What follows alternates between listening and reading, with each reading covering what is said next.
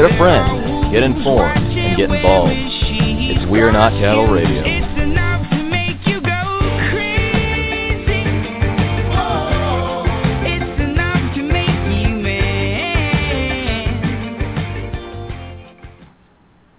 Good evening and welcome to We Are Not Cattle Radio. I might be live on jrevradio.com, but we don't know.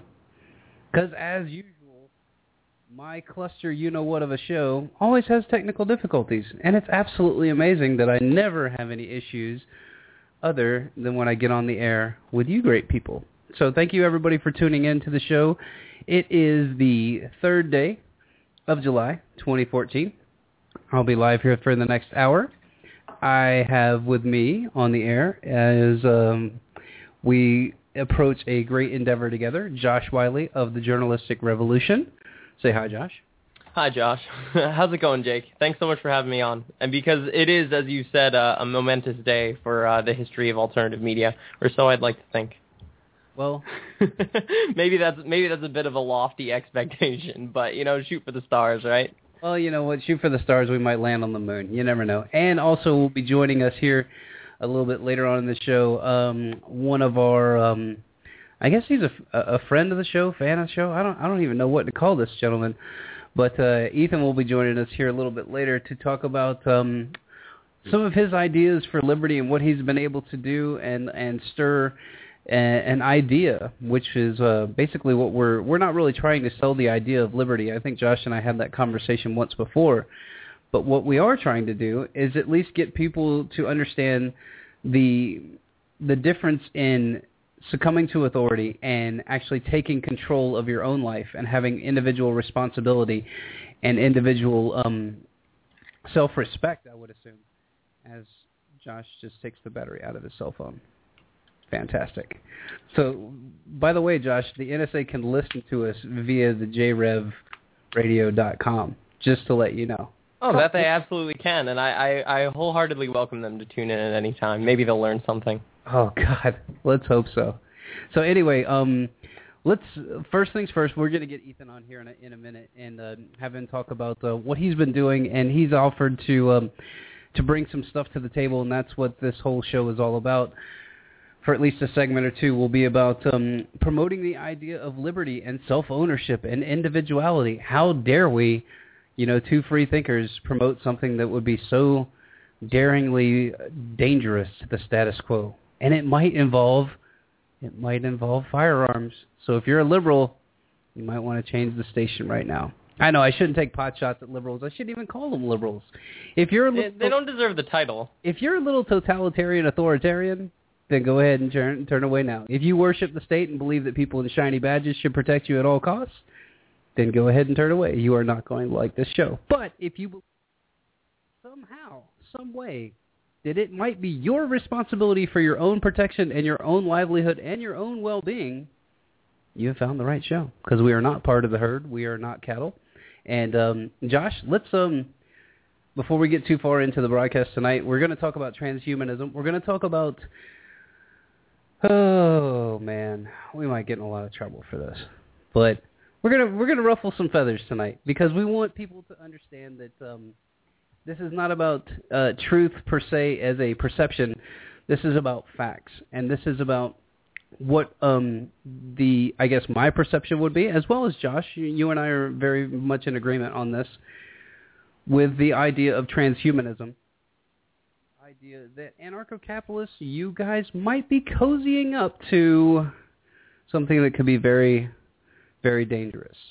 But um, that being said, you know, like I said, might ruffle some feathers, but it's all in love, guys. We just want you to think because um, if we get caught in this uh, fanfare, like you and I were talking about before, Josh, if we get caught in this fanfare of this idea of a anarcho-capitalist society, those are two mutually exclusive terms, and we'll talk about that as well.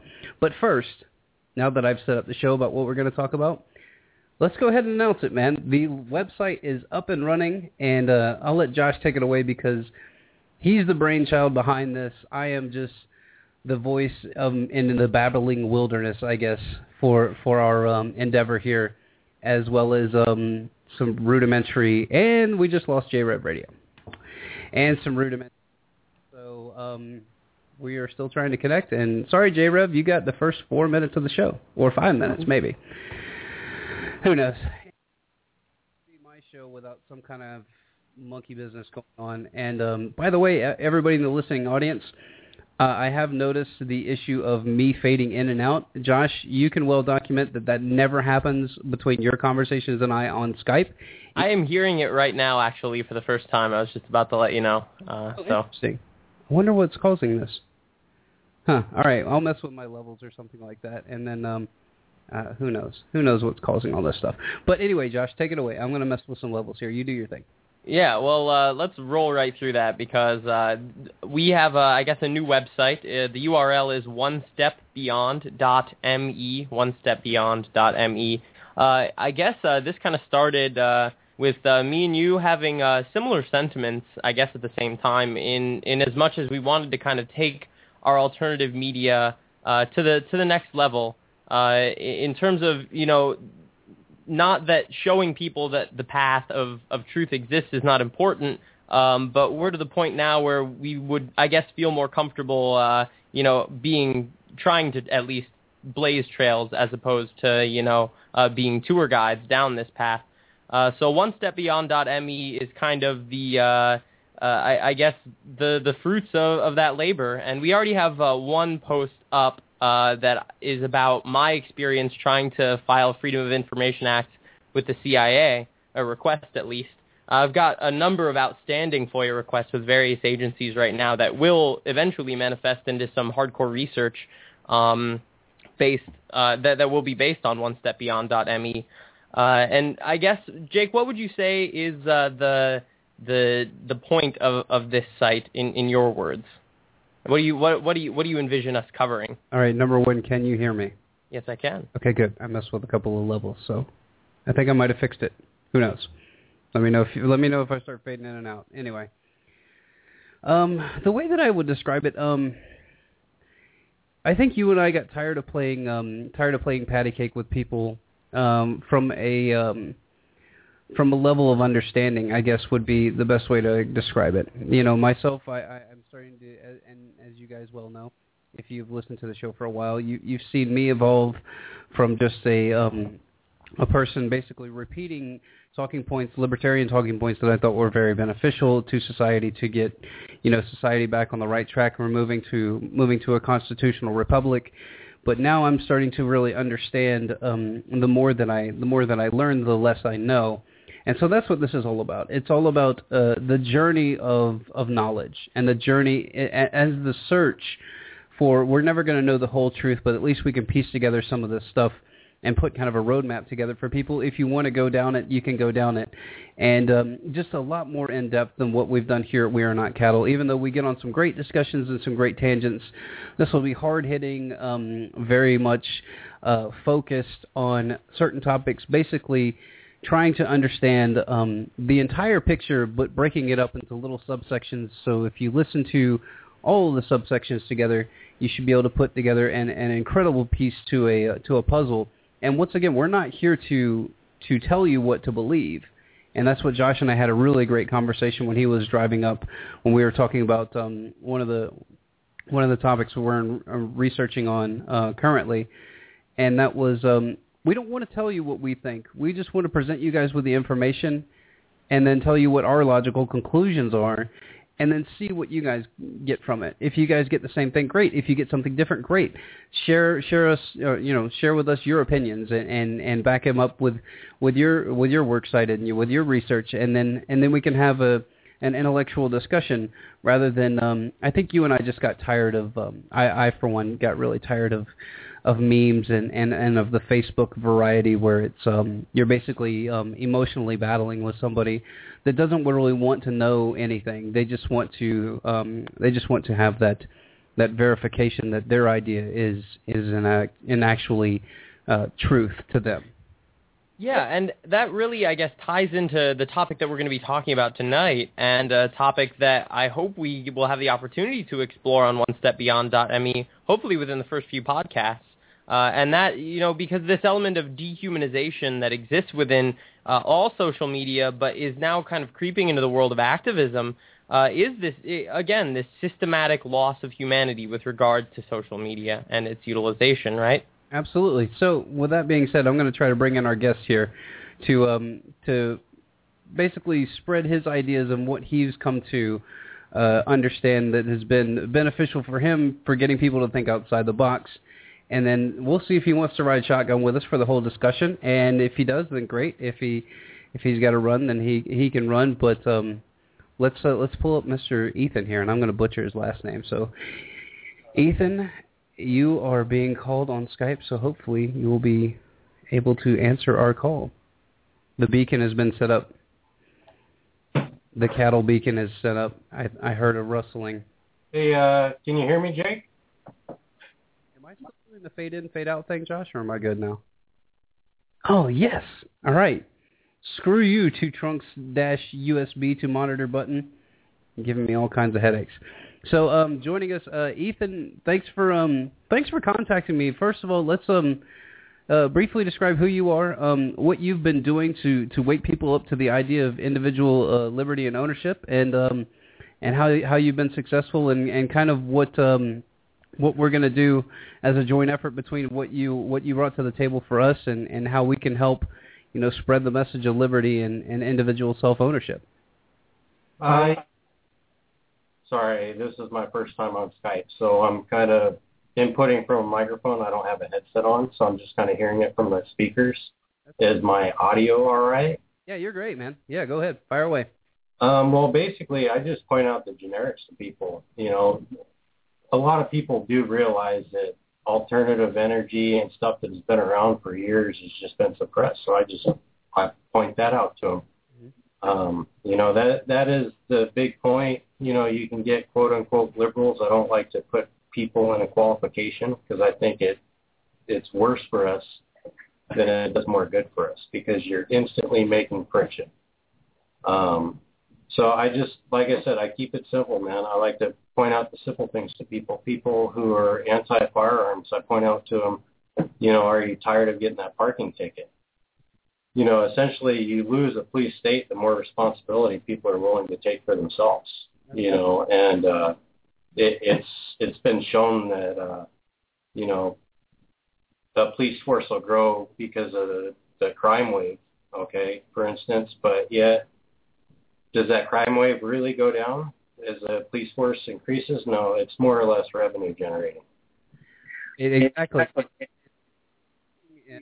In, the acceleration of this in America, and um, I saw this thing on Facebook today that basically they ran through a laundry list of things that you weren't allowed to do on July 4th. It's like we're gonna shut down the basketball courts, and we're gonna do this, this, and this, and this, and oh, by the way, this entire area will be under video surveillance for the 4th of July. And it's exactly like what you're saying is that the more that we act like cowards, the more we act like people that can't take care of themselves, the more we act like children, the more we get treated like children and we get, like you said, the ramification of having the state come in and, and offer this idea of protection as a racket in order to protect us from from other individuals what we could do, you know, just as well on our own. So but uh, let's get into um, let's get into what you've been doing as far as firearms promotion and, and getting people to, to think differently about that because that's a that's a really big struggle that we're going to run into with a lot of individuals. And tell us um, some of your successes that you've had. Well, I mean, I'm sorry, talking or just having. Am, am I going right now? Yeah, just a little bit. Uh, let me turn it down. Turn it down. There you go that better? All right. So basically, as a hobby, um, I've had a couple of knee surgeries, and I liked riding motorcycles before I had my knee surgeries. And uh, you know, I've always had a hobby. In my opinion, it's a way to stay healthy. Um, so after a couple of ACL surgeries, I moved on to working on firearms. I primarily get to work on them more than I get to shoot them. Okay. Now, a firearm is a complicated device, and this is what people don't get. When you when you take them down to the bare frame, to the bare bones, you have all these mechanical devices that have to be perfectly timed, along with just the cartridge, which is a complicated thing on its own. Um, so I like to just point out the generics. If anybody's ever taken chemistry, you know, a chemistry book, for instance, it'll pretty much teach you how to build a bomb if you know how to read it right. Mm-hmm. Um, it's acid and bases, and that's what I like to point out to people is, you know, since uh, Timothy McVeigh, for instance, which was a huge, you know, the guy obviously was fucked up. um, you know, since that whole thing blown out, blew over, you know, the the most things that they did to manures, they put an advertisement on there, don't add diesel to it. Mhm. You know, it, it's it's very simple. If you're a uh, disturbed person and you get off by hurting other people, um, it it could be done on all different learn. Uh, I'm sorry, it could it could be done simplistically. Sure. For instance, in World War One, why why you saw so many chemical weapons being used is because muni- munitions was a complicated thing to make. Still are. Right. Um, you know, chemical warfare is simple. It's chemistry. Right. You know, it, it's really generic stuff, and that's just what I like to point out to people. I mean, you know, I'm in California. I just actually went and purchased a shotgun today. It's going to take me 10 days to build a shotgun. Mhm. I can go inside of a CVS and buy, you know, acids and bases. I don't want to get into specifics, but it's not really complicated. Um, I'll, I'll give you two generic ones, for instance, uh, ammonia and bleach, Mhm. which is chemical compounds to make mustard gas. Chlorine and bleach, you can make chlorine gas. Right. And I mean, it, you know, it, it's where where people are seeing these tragedies. It's usually from society, again, pushing away from. Uh, I'm missing the word right now. I'm sorry. Um, okay. pushing away from their responsibilities. Mhm. You know, eh, and there's plenty of instances of people seeing these people that do mass shootings and stuff like that. They they see these guys, they see the problems that they have, and nobody nobody talks to them Right. you know again that's that's pushing responsibilities away you know you look at 50s 60s and 70s everybody would know each other Right. you know they you can walk down the street and say hi and know each other by your name and it's just uh as society as society becomes uh i'm sorry i'm lost for words again as society becomes We're disconnected through the through the internet. I would assume. Can you hear me? Yeah. Well, as, as society becomes more uh, disconnected, would actually be a great word for that, and just refuses to acknowledge the people around them, you know, this is unfortunate. It's a result that you get. Right. You know what I mean? And it and it really stems from people taking responsibility and doing the right thing. You know, and and that's pretty much why I've appealed to. Um, I don't know if you've officially announced the giveaway yet, but I'm donating to two Front Sight diamond memberships, and I'll go through the list of what that. It's firearms training. Right. I'll go through the list of what that includes. It's uh, when it's not on sale. It's normally a fifteen thousand dollar membership. I'm donating two of those for your first place giveaway. I'm also donating two four day certificates that are good for either a uh, four day handgun, um, rifle, or shotgun course for your second place, and then third place, I'm donating to uh, two day pistol, rifle, or shotgun courses good at front sight.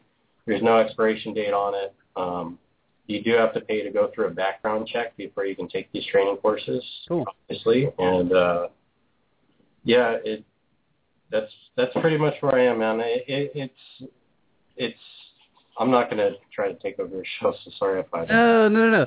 But the the important thing to the important thing to get at here is that that you've you've done this in your own personal life where you've been uh, you've you've gone and talked to people and and have gotten people to go out and go shooting with you, right?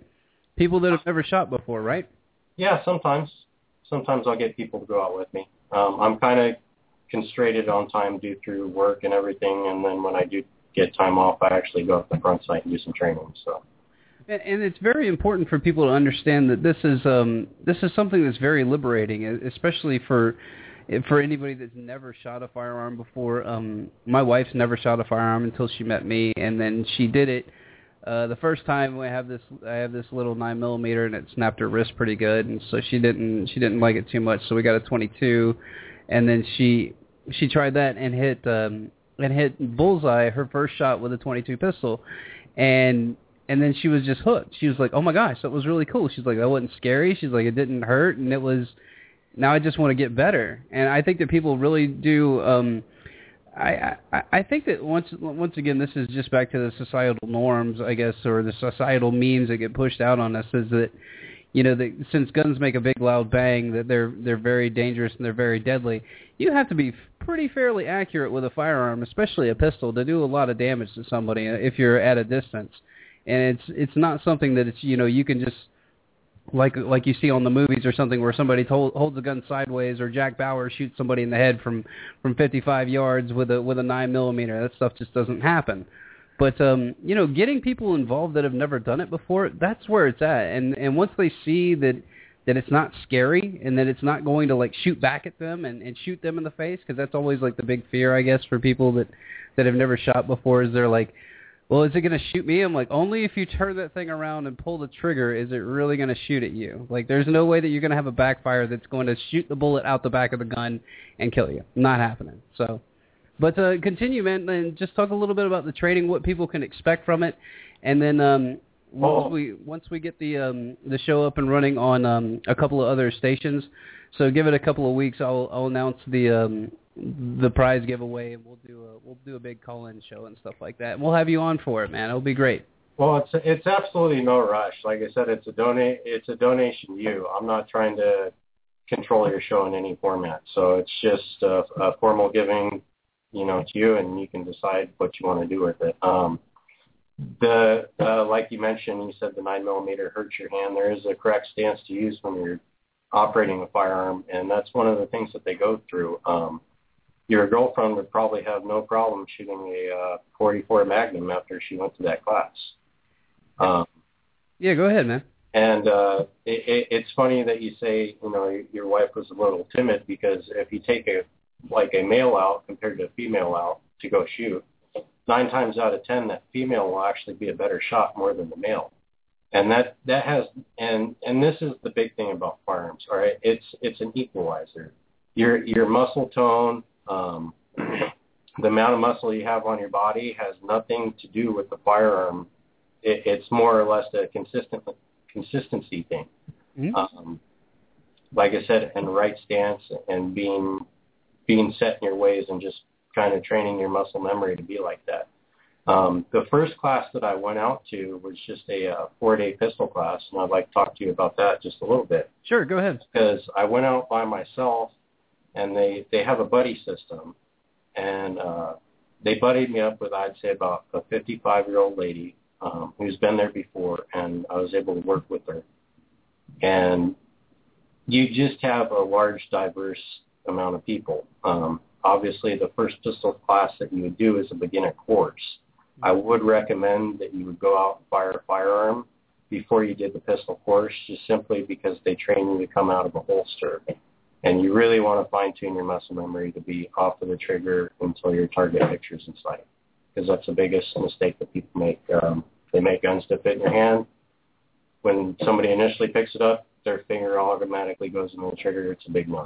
So you know that that's the big thing is just being uh, all right with your safety. Um, and then also they do offer more advanced courses too. Obviously, you have to go through their their shooting process, which ironically to get into the uh, I just thought this was funny to get into the more advanced courses.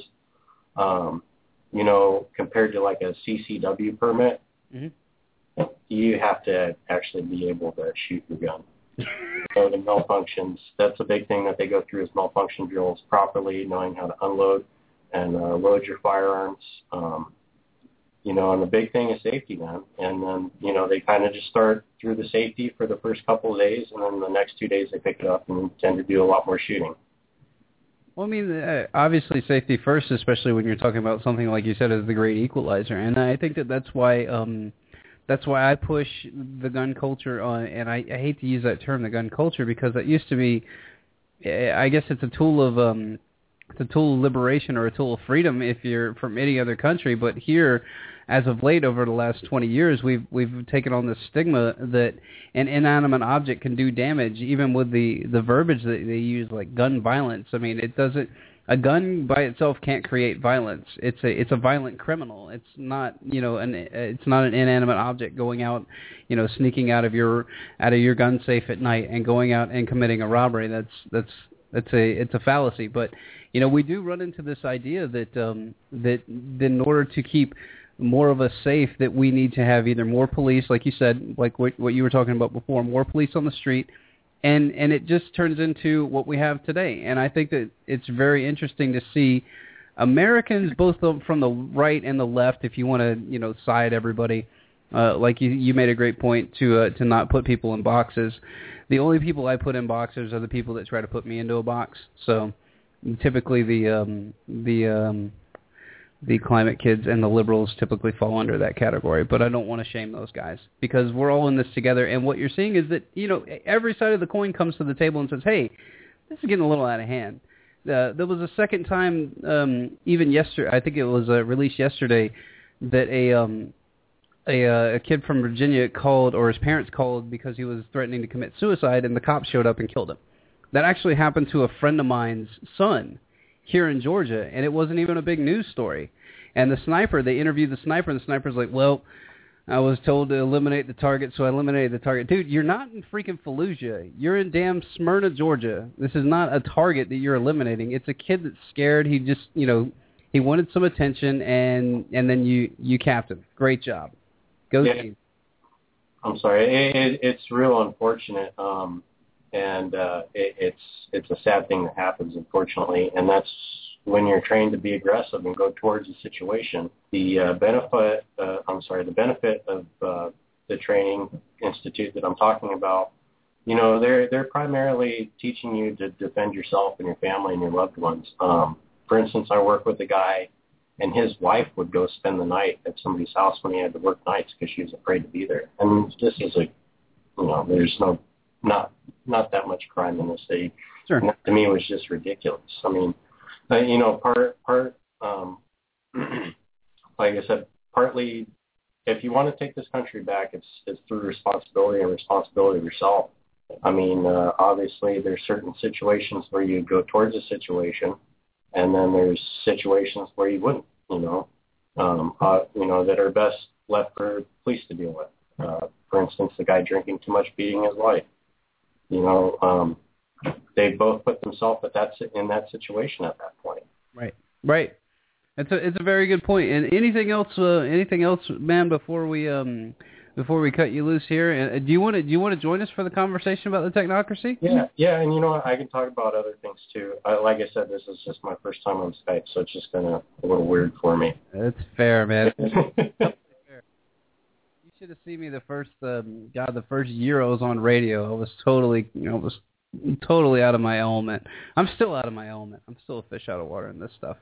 But it gets it gets better over time, man. So if you want to if you want to stay with us, you're more than welcome to, man. But uh, we do appreciate the gifts and and uh, and I'm sure that the uh, the listeners once we run the um once we run the contest will uh Josh, we're gonna have to think of like we're gonna have to think of some questions to ask the call-in listeners because you are not only gonna have to be a a a self-proclaimed liberal in the classical sense, but you're gonna have to prove to us that you deserve to be an independent individual that needs these firearms training.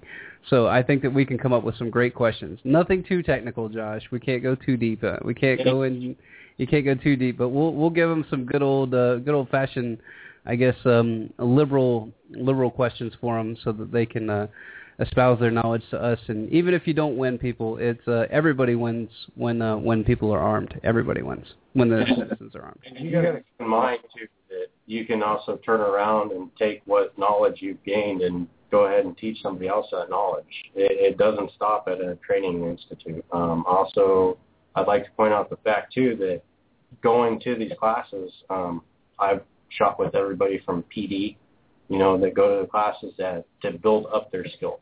Right. So all their training that they're offering is surpa- uh, surpassing military and uh, military and police academies. And I'd like to point out also another fact too that a lot of these guys that have changed like weapon manipulation over like the last five or ten years, um, some of them, the majority of them are ex-military and ex-police officers. Uh, I'll agree to that. But the only reason they're able to fine tune it is because they're able to own firearms in their private lives. Right. Go out with, you know, oh, you you can't you can't have more than hundred bullets per time. You know, this is the stuff that they're going to start regulating is the ammunition.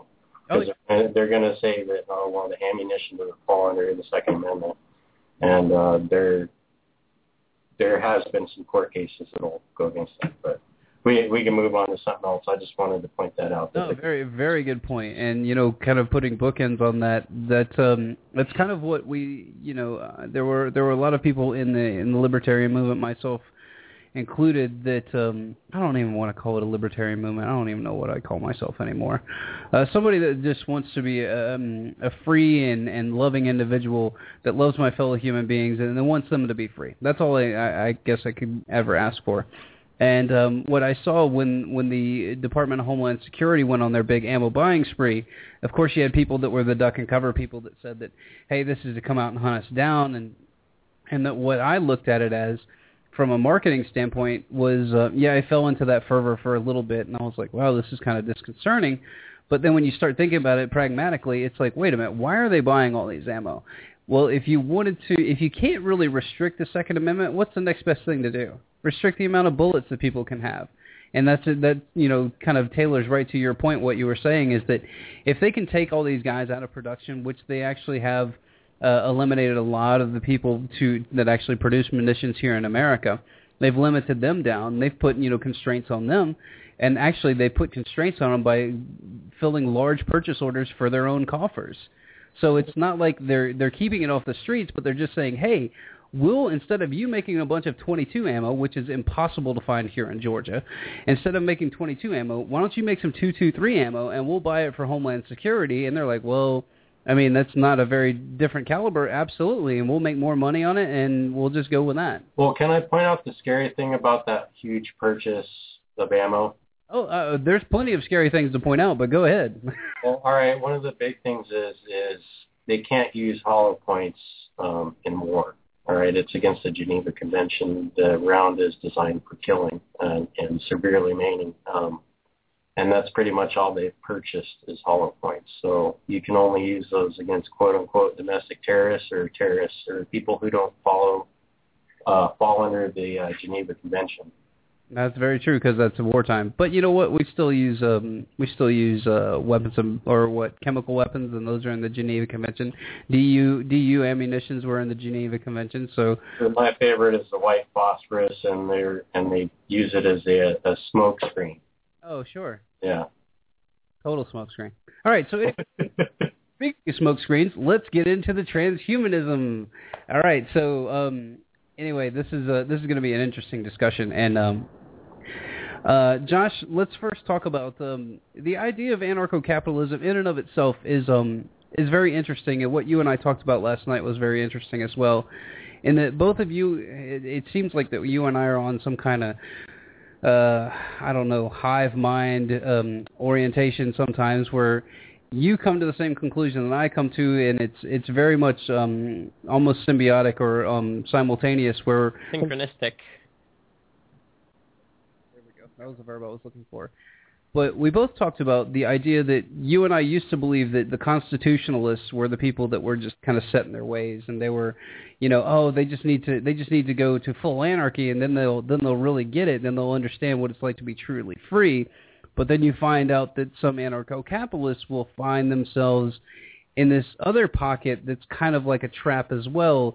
Let's um, let's expand on that idea that um, that just any kind of base um, uh, ideology of what's going to fix the problem is kind of a problem in and of itself. Well, I mean, I'd just like to start off this conversation, I guess, by prefacing it with, you know, the sentiment that I am at heart an anarchist. You know, I, I don't believe in, in the fallacy of authority in, in the traditional sense. Uh, that being said, I think we might even want to tap our brakes a bit and define transhumanism because there are people out there, I guess, who aren't familiar with the concept or don't necessarily know exactly where it comes from. Mm. Um, so, Jake, I guess what would your operating definition for transhumanism be uh, going forward for this discussion? My operating definition of transhumanism would be the um, uh, the singu- the post singularity world. I guess is the idea that the humans can merge with the machines to create a, a more evolved um, species that would be um, almost godlike to a point that you would, um, uh, if you've ever seen, um, I don't know, there's a couple of different, um, a couple of different movies that I could kind of draw from. Um, uh, what is it? Uh, the one with Matt Matt Damon, the one with Matt Damon that he came out with not too long ago. Uh, Elysium. Elysium. It's very very similar to something like that, where it's a, it's a um, it's a it's a hybrid between a man and a machine, but the uh, the idea is that you can engineer through whether it's um, geoengineering, whether it's um, you know climate engineering, or whether it's actual human manipulation engineering, whether it's through mind control or through an actual device that you implant in yourself. Uh, it's engineering uh, human beings, creating an environment that would make them uh, better and more sustainable. Yeah, and I would just add to that that the term transhumanism was coined by none other than Julian Huxley. Uh, you know, and and it's important to realize that transhumanism is, in a sense, along with things like molecular biology, a direct evolution of the older eugenics movement that you know became ve- it be- became very unpopular to use that term after the advent and fall of Nazi Germany. Sure. Uh, so that they kind of changed the uh, change up the the grammar a little bit to try and trick people, and instead start selling it to them as this this post-human ideal. And I think the word post-human is interesting in and of itself because it implies that there will be no more humans as we know them now, right? It's uh, so so we're talking about people who typically uh, would either have the power of gods or think themselves to be gods uh, that that believe that they can alter the course of, of human evolution to the point where we will not exist uh, as we currently do. Again, being kind of blended with machines, uh, and you know the highest ideal to some of these people is uh, is this world where it's quite quite literally a matrix uh, esque environment where um, human beings will be augmented through artificial intelligence and chips, and um, and we will supposedly become more intelligent by being tapped into uh, to things like the internet and all other human minds all the time uh, simultaneously. Yeah, um, Ethan, what are your what are your thoughts on um, transhumanism? Have you ever heard of this movement? Do you do you kind of see it manifesting in the media? What are your thoughts? Well, I mean, it, I understand the generics of, of what you're saying, but it, it, I guess it would depend on the application. I mean, me personally, getting hurt and, and learning stuff is part of being a human. Um, it's part of being free. If I was just a pre-programmed unit like a computer, I guess I wouldn't really be a person. That's that's a very good point. But in and in in essence, that's that really does tie into the the idea and the psychology of these people that that did study transhumanism in the early in the early stages, Josh, they believed that we were blank slates, and they believed that we were stimulus response organisms that they could program via um, B.F. Skinner and, and and all of these other psychologists, you know, basically on Freudian psychology, and then building on it with Skinner and these other ideas that that they can actually control through the emotions and the stimuli, which they can to a great effect. And don't don't get me wrong, they can to a great effect. Even today, it's actually very prominent. But um, but what they found is that um, that there is some kind of innate force that keeps humans a, a little bit skeptical. And that's where I guess that you and I came into this discussion talking about the, the true ideas and and the dangerousness of um, of anarcho-capitalists. If you're thinking about it just from a purely pragmatic standpoint of letting letting the free market decide and letting it kind of run wild, and then letting choice and evolution take place, as we well know, Josh, these these people have done this for a long, long time, and they understand how to do product placement as well as um, as well as steer the idea of the society into something that they would like for it to be eventually. Yeah, well, it's kind of this ideal of uh, social Darwinism, and it's being, you know, uh, uh, kind of manifests itself in anarcho-capitalism in terms of the god of the market, right? Uh, and I feel like there's, there's a, I, I don't know. Let's back up really quick because that's very, it's very important, and so this discussion we had last night, and I think we need to reiterate it.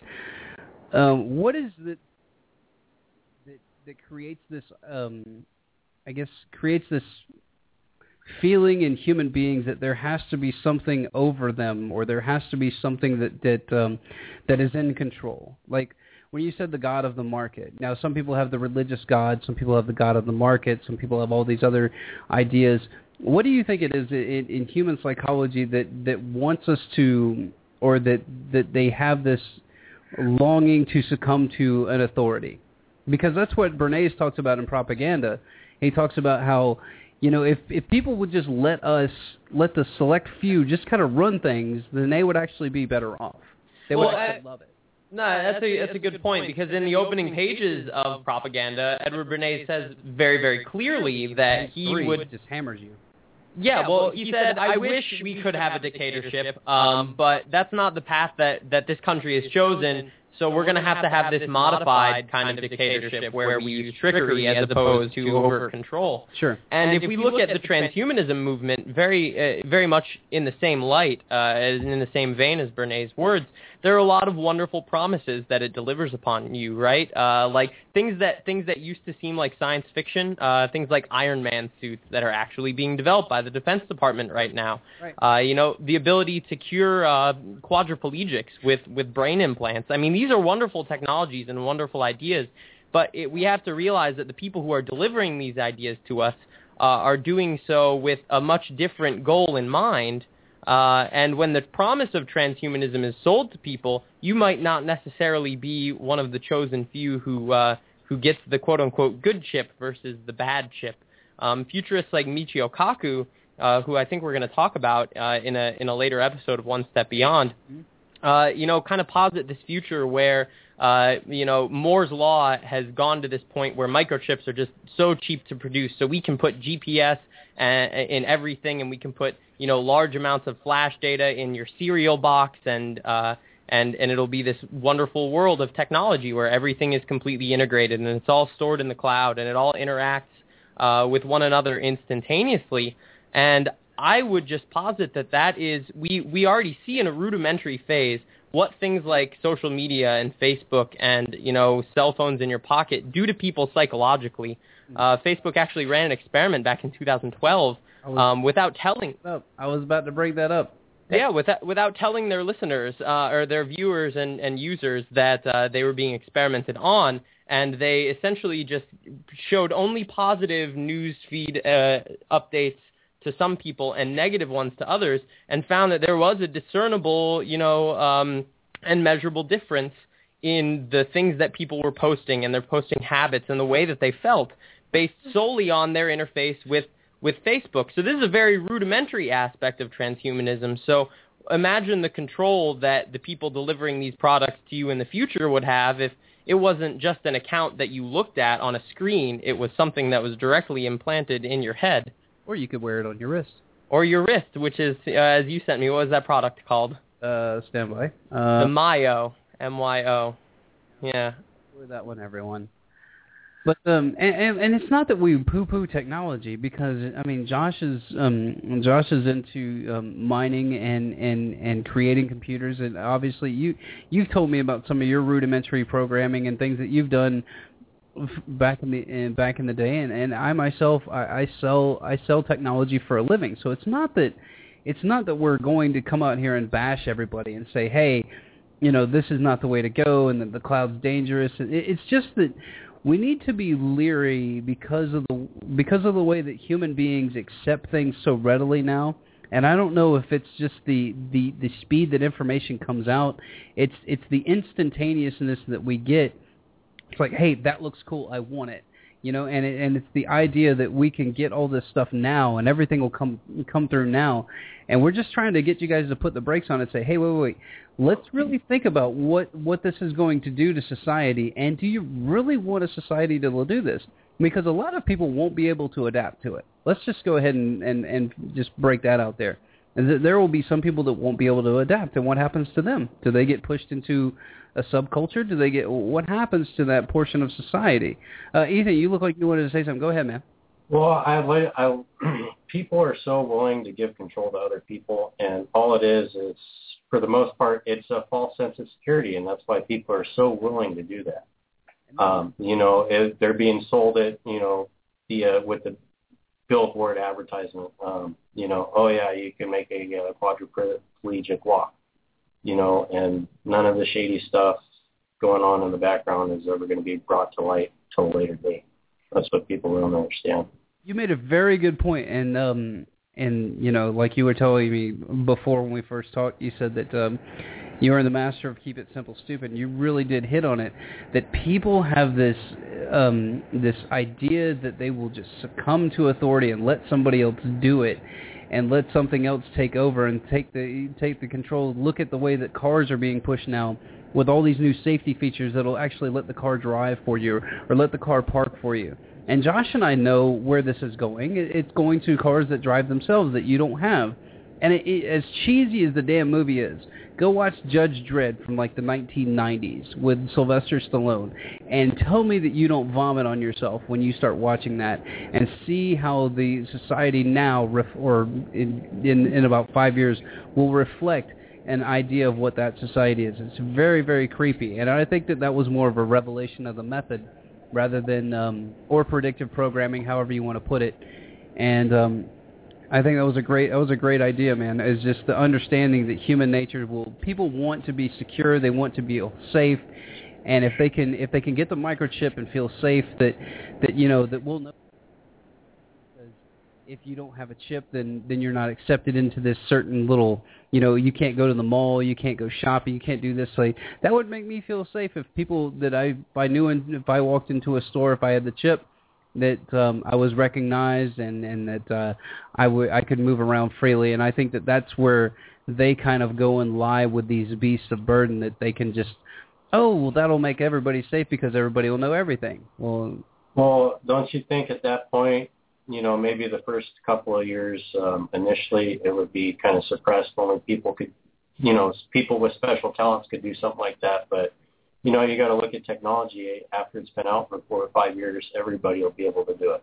Sure. So if you're programmed with essentially a chip, uh, what you're talking about, within four or five years, people can swap those chips, reprogram them, probably do whatever they want with them. That's a very good point. Josh, you um, you look like you wanted to say something else. Oh no, I was just gonna say that you know it's this aspect that we kind of touched on of this tyranny being sold to people, which I find incredibly disturbing. And maybe this could get back to where we kind of started this, talking about the anarcho-capitalist movement, or at least some aspect of it, falling into this trap, or even being guided into it by people like Doug, Doug Casey, who are transhumanists uh, you know, for years people heard about, you know, being RFID tagged and GPS tagged and, and being chipped at birth and things like this. Uh, when you realize that most Americans are already chipped, uh, and it's not something that they w- that was forced upon them. They bought it for uh, 129.95, and they've got a 50 gigabyte data plan for it. Exactly, your cell phone and uh, and I see you know the the evolution of transhumanism it, proceeding in very much the same way.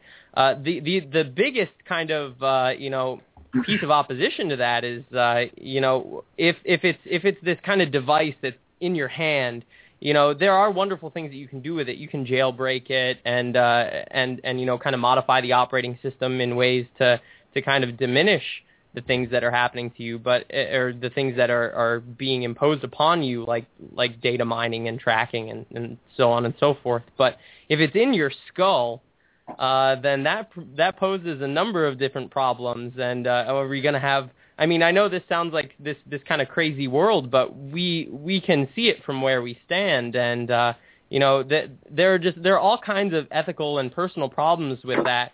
But the the big thing that I, I find disturbing is when people like uh, I guess a Stefan Molyneux or even an Adam Kokesh will hold up an iPhone and say that it's this peak tool of human liberation because now everyone has these devices in their pocket and they can find objective truth wherever they are, wherever they go. It, it makes your life so much better.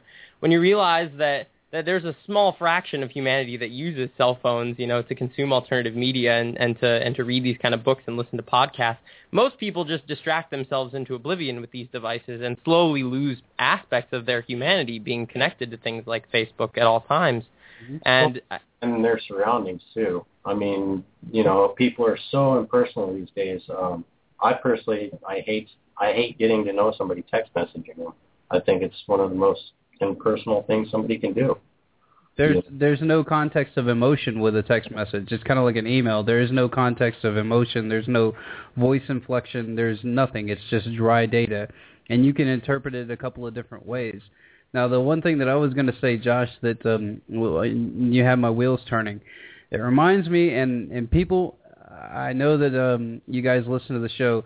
Please do yourself a favor and watch The Wire if you can get if you can get around to doing it. Josh pounded on me for about six months for me to do that. By the way, I ordered my bulletproof coffee this morning and my MCT oil, so I will be trying that as well. some some people consider biohacking a form of transhumanism. We'll do later. Time for that. We got nine minutes. But what I'm thinking about is that um, when you were kind of setting this up as the as the as the false um, the false paradigm where people kind of opt into the system and say this is great, it reminds me of that episode of The Wire where the where the captain of the police squad says that no no no let's set up this Amsterdam you know safe haven down here at these un you know these uninhabited apartments send all the drug people down there. The drug guys will go down there and sell. The guys will go down there and buy the drugs, and then we'll just keep cops on the corner to keep people safe. And then once they get comfy and cozy, we snatch them all up.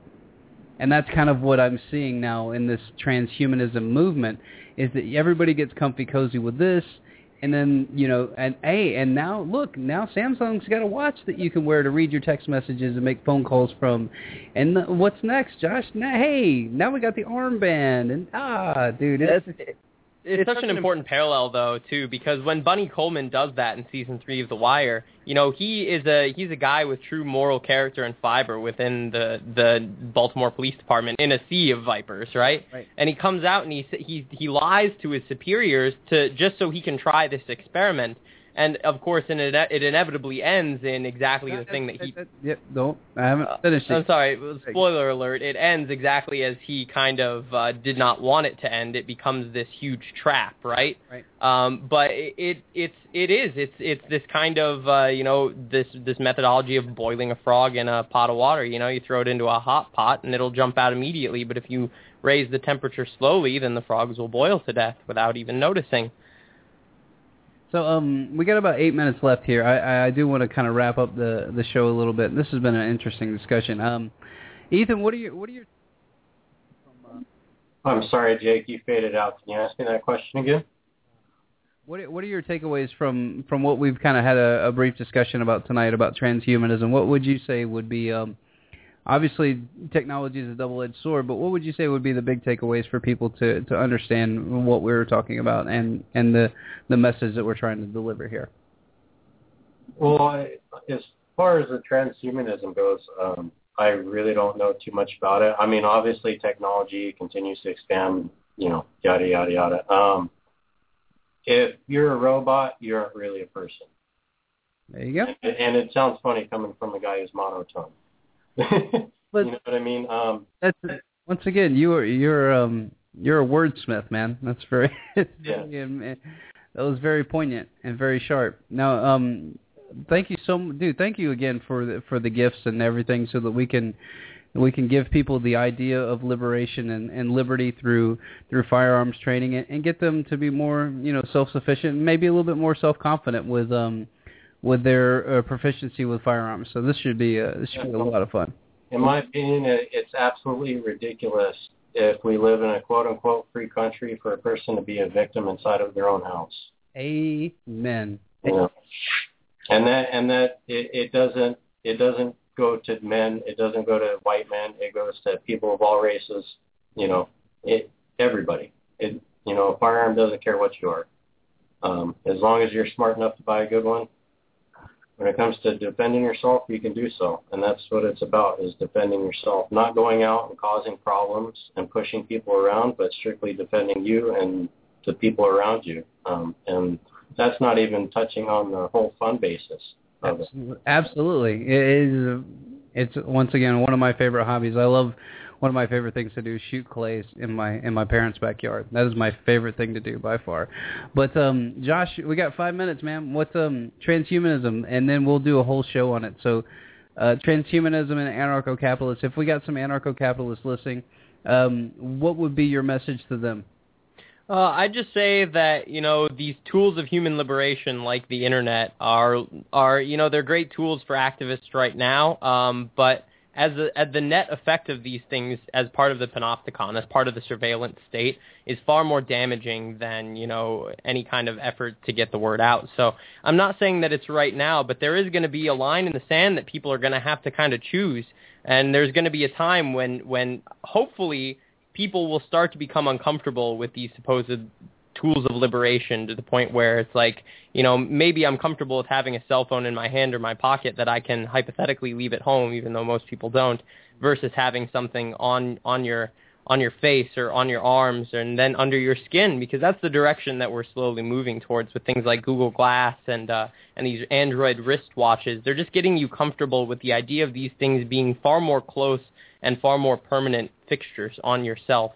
Um, so I guess just just be wary of that because you know the people just like Bunny Colvin in season three of The Wire. There may very well be. I've heard a lot of people say they're great anarcho-capitalists at Google, so they're they're developing this to- this technology, and there's going to be a fork where some people do it for freedom and others do it for slavery.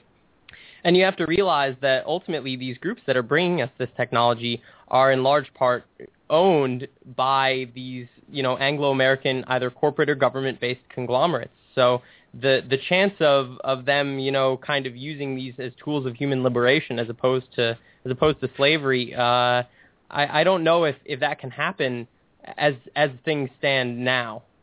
Uh, i would i would agree. And it's um and i think that there just needs to be once again um kind of piggybacking on what you said just be cognizant people. Be cognizant of what you're doing. Be cognizant of when you log into Facebook, understand that what you're doing. You know, understand that you're basically going into a big petri dish. That's why I basically stopped posting to Facebook for the most part. I'll post like, you know, little here and there, you know, posts and stuff like that. But um, as far as being really intertwined in in the social media aspect of life, I've kind of removed myself from it because I don't want them to get a, a bigger profile on me than they already do. Obviously, I'm probably in a in a subfolder somewhere through the In-Q-Tel slash CIA slash Google database, as Josh brought up earlier. But um, but that's all we're trying to say, guys, is that you know free market is great if you depending on which um, definition of the free market you're using. And I think that that's once again a, a thing that you you need to clarify with yourself as an anarcho-capitalist. What definition of free market do you believe in? Do you believe in this idea that the free market is, like Josh said, is the new God, or do you believe that free market is a free exchange between individuals and that that's what's going to control society and not some kind of overwhelming invisible hand which was written by somebody of, once again, the Anglo-American establishment, as uh, Josh and I talked about the other night. But um, that's it for the show, everybody. We got about two minutes left, so um, I, I, I want to tell people thank you so much for, for um, sharing the show. I've seen my numbers triple in the last couple of weeks. So keep sharing the show with people you know, people you like. Um, hopefully, we're sharing topics here that um, that you guys find interesting or at least entertaining, and the conversation is a little bit more in depth than. Um, somebody um, that will be named uh, that will be left nameless that just sits in front of a screen and, and yells and screams and talks about the new world order every day, all day, every day. But um, as much as I as much as I love to hear somebody scream and yell about this stuff, it's going to take people that uh, that have an education and a will to go out and, and enlighten other people and push them towards a, a message that resonates. Sometimes people need to be shaken out of their trance, and sometimes people just need to have somebody else uh, put it in a different way. Ethan was a was a great addition to the show, uh, codifying a whole bunch of different data points in my head into about four or five simple words that uh, that everybody can understand. And I think that that's um, it's a very key way to communicate, everybody, is to just get out there and, as he said before, human interaction, man. That's what we're all about here. Put your cell phone away. Say hi to the person in line, you know, next to you at the grocery store. Strike up a conversation with them. If you see them pick up a Glamour magazine, slap it out of their hand and tell them to wake up. I'm just kidding. um, also, I'd like to point out uh, I didn't name all the uh, the uh, classes that you could take under the uh, Diamond membership. So if you go to www.frontsight.com, you can look at the Diamond membership, and uh, it'll tell you all the uh, classes that you're good to take. And that's for a lifetime. You can take the classes as many times as you want. And uh, I'd like to also point out right now, I know it wasn't a subject, it was on your last show, and your last show I really would have liked to be on. But, you know, you see all these immigrants coming to America now, and that is a uh, that's that's basically because the people don't own the government down there, and that's a result of people not owning the government down there. Hold on, so just remember that every time somebody you want to give Don't listen to the don't don't listen to the little girl in the in the in the ear. Don't listen to her. She she's not relevant. So um, that's it for the show. Everybody, get a friend, get informed, and get involved. If you're listening live, um, we are actually going to go into extra time because I want Ethan to finish his thought because obviously um, you living in California, you're a you're a border state. So let's um, go ahead and finish your thought, man. Well, I mean, you know, the the great influctuation is obviously for quote unquote better opportunity and better job offers, but the fluctuation is caused by people not owning the government and the government owning them and telling them what to do because as an end result, you know, they will take all of your money and you cannot pro- you cannot prospect from that. You know what I mean? And that is the result of giving giving control away to others. You know, so I understand why people don't want to live in a field, or I'm sorry, live in a shack and shit in a field. Yeah. And I, I can understand that. And to a certain extent, there's people coming over here for obviously a greater life. And then if you talk to people that have actually lived in Mexico too, you'll understand that there's a good majority of them coming over here that weren't looking for much when they lived in Mexico to begin with as well. And obviously it, it extends beyond Mexico, um, you know, Asia, uh, fuck, I, um, I can't. No, Central, Central. South America. I mean Central Yeah. America. I mean the influx over the last couple of months has been has been incredible, and um, and and what you're seeing in and Josh, you you know the tactic being used here, and it is a um, it's a tactic. It, I mean it's it's a political it's a political game that they're playing.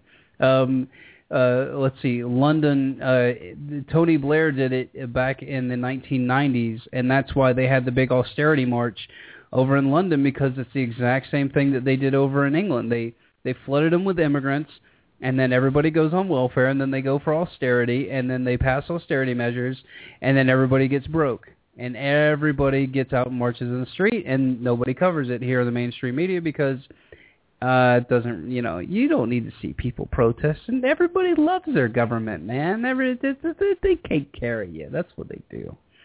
So. And can I also point out one more fact that I haven't seen anywhere else? I think Rand Paul kind of touched on it the other day in uh, one of the speeches, but I find it ironic that the U.S. has sent $500 million or $500 million worth of arms into Syria, quote unquote, didn't give it to any of the terrorists. Uh, El Front was also linked up with uh, ISIS. And even on the mainstream media, you can see on the map of them basically coming out of Syria back into Iraq. And it's funny because we just gave them $500 million worth of weapons, um, heat-seeking missiles, stuff along those lines. Mhm. And then we're sitting here poking at Iran going, oh, well, maybe you should get involved because, uh, you know, your borders are compromised. It, to me, it just can't, it kind of seems odd, like, oh, you know, like, like, hey, we don't have to go to war with them. We can just fund these terrorists and they'll go to war with them for us. Well, that's been the Brzezinski plan. That's been the destabilization effort from the 70s. Whether you look at Jimmy Carter's or, or organization, Reagan, I mean, all the way through. It's just the uh, the hits just keep on coming, man. And what's so sad is that the public's so freaking stupid right now that, or they're not even paying attention. They don't know that ISIS is Al Qaeda, which is actually a manufactured name by U.S. intelligence. It has nothing to do with a group or a sect of anything like that. It's just what they called um, dissenters from from a certain region. Go ahead, Josh. Well, I was just gonna say it's just so funny how these things kind of come full circle because uh, if I'm not mistaken, wasn't that the original PNAC plan? Was a three-state solution for Iraq, and uh, it looks And- like now they're gonna get their three-state solution. Yeah, and they were going to do the seven nation invasion too. Oh, being informed kind of sucks. Well, way to dampen the show, Ethan. Thanks a lot.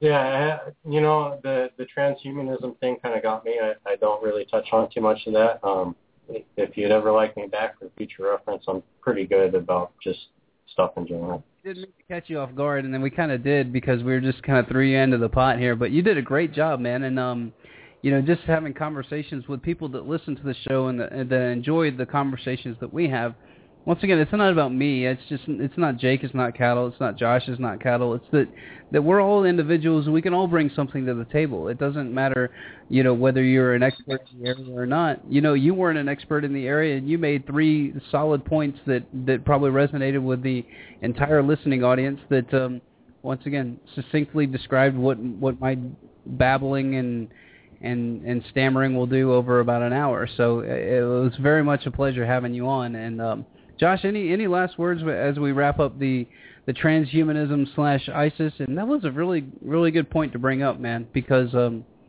you know the geopolitics game that's being played right now in Washington D.C. is um, if if only the American public knew what was going on, and not just the uh, the people that want to go uh, kick Obama out because of um, because of uh, whatever the yeah. gun running or I mean good God, you guys should have fired every president for the past 25 years, and you're just you're just now coming to grips with this. 25. I think me and you had a slight conversation about the uh, the electronic voting being in the uh, big swing states.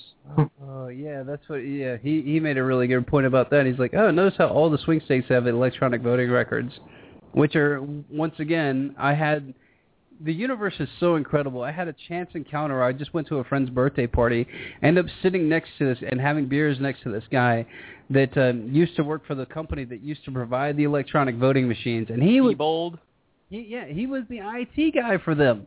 Well, you know what else they do, right? They they make voting machines and they make bank telling software and machines. So there's a little bit of crossover there. They make voting machine bombs. I'm like, you you got a winner. They might as well. They might as well. But um, any any last words, Josh? Or, and, and yeah. Just uh, please, everyone listening, please go to onestepbeyond.me. Follow our work on Twitter at uh, it's just at one step beyond me, uh, all one word. Um, but the, we've got our first post up there, and it's some recently uh, declassified documents from the CIA that weren't previously accessible anywhere on the internet. So uh, I would implore people to go there and at least download them so um, you know they don't kind of fall into the memory hole yet again. Uh, and and keep an eye out because we are going to start pushing out a lot of great content through that site, and uh, I'd like everyone listening to be a part of it. Once again, I think that um, Josh and I were talking about this last night. The uh, the We Are Not Cattle show is going to be um, my escape from deep intellectual research.